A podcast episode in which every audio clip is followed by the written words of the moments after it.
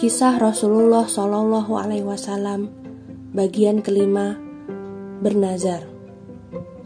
Abdul Muttalib bernazar, kalau saja aku mempunyai 10 anak laki-laki, kemudian setelah semuanya dewasa, aku tidak memperoleh anak lagi seperti ketika sedang menggali sumur Zam-zam, maka salah seorang di antara 10 anak itu akan kusembelih di Ka'bah sebagai kurban untuk Tuhan. Ternyata takdir memang menentukan demikian. Abdul Muttalib akhirnya mendapat 10 orang anak laki-laki. Setelah semua anak berangkat dewasa, ia tidak memperoleh anak. Dipanggilnya ke 10 orang anak itu, termasuk si bungsu Abdullah yang amat disayangi dan dicintainya. Aku pernah bernazar untuk menyembelih salah seorang di antara kalian jika Tuhan memberiku 10 orang anak laki-laki. Ke-10 anaknya terdiam. Mereka memahami persoalan itu. Mereka juga melihat kebingungan yang luar biasa di mata ayah mereka yang berkaca-kaca.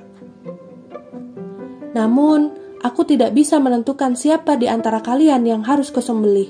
Oleh karena itu, aku berniat memanggil juru kid untuk menentukannya. Di hadapan patung dewa tertinggi Ka'bah, juru kid atau anak panah meminta setiap anak menulis namanya masing-masing di atas kid.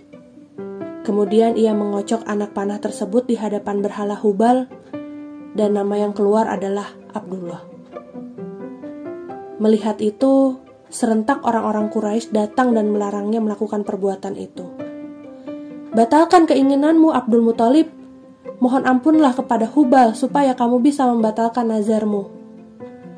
Sanggupkah Abdul Muttalib menyembelih anak kesayangannya? Apalagi tidak ada orang yang menyetujui niatnya itu. Menemukan Zam-zam. Malam harinya, dengan tubuh lelah, Abdul Muttalib tertidur. Tiba-tiba dalam tidur, dia bermimpi mendengar suara yang bergema berulang-ulang. Temukan sumur Zam-zam itu, wahai Abdul Muttalib. Temukan sumur Zam-zam. Temukan. Abdul Muttalib terbangun. Dengan keyakinan dan semangat baru, esoknya dia mengajak Haris menggali dan menggali lebih giat. Rasa heran orang-orang Quraisy yang melihatnya berubah menjadi tawa. Kasihan Abdul Muttalib, mungkin dia sudah kehilangan akal sehatnya, kata mereka satu sama lain. Suatu saat, ketika mereka sedang menggali di antara berhala Ishaf dan Naila, air membersit. Air, Haris, lihat, ada air! Seru Abdul Muttalib saking kagetnya.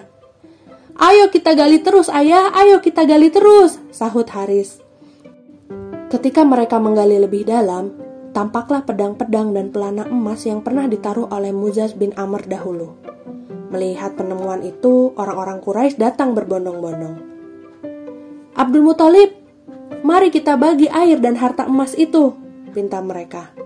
Tidak, tetapi marilah kita mengadu nasib di antara aku dan kamu sekalian dengan permainan kid anak panah. 2 anak panah buat Ka'bah, 2 buat aku, dan 2 buat kamu. Kalau anak panah itu keluar, dia yang mendapat bagian. Kalau tidak, dia tidak akan mendapatkan apa-apa. Usul ini disetujui. Juru kid mengundinya di tengah-tengah berhala di depan Ka'bah. Ternyata, anak panah Quraisy tidak ada yang keluar. Pemenangnya adalah Abdul Muttalib dan Ka'bah. Oleh karena itu, Abdul Muttalib dapat meneruskan tugasnya mengurus air dan keperluan para tamu Mekah setelah sumur Zam-zam memancar kembali. Mengingat beratnya tugas itu, Abdul Muttalib sangat ingin agar dia mempunyai banyak anak laki-laki yang dapat membantunya. Pedang dan pelana emas. Abdul Muttalib memasang pedang-pedang itu di pintu Ka'bah. Sedangkan pelana-pelana emas itu ditaruh di dalam rumah suci itu sebagai perhiasan. Bersambung.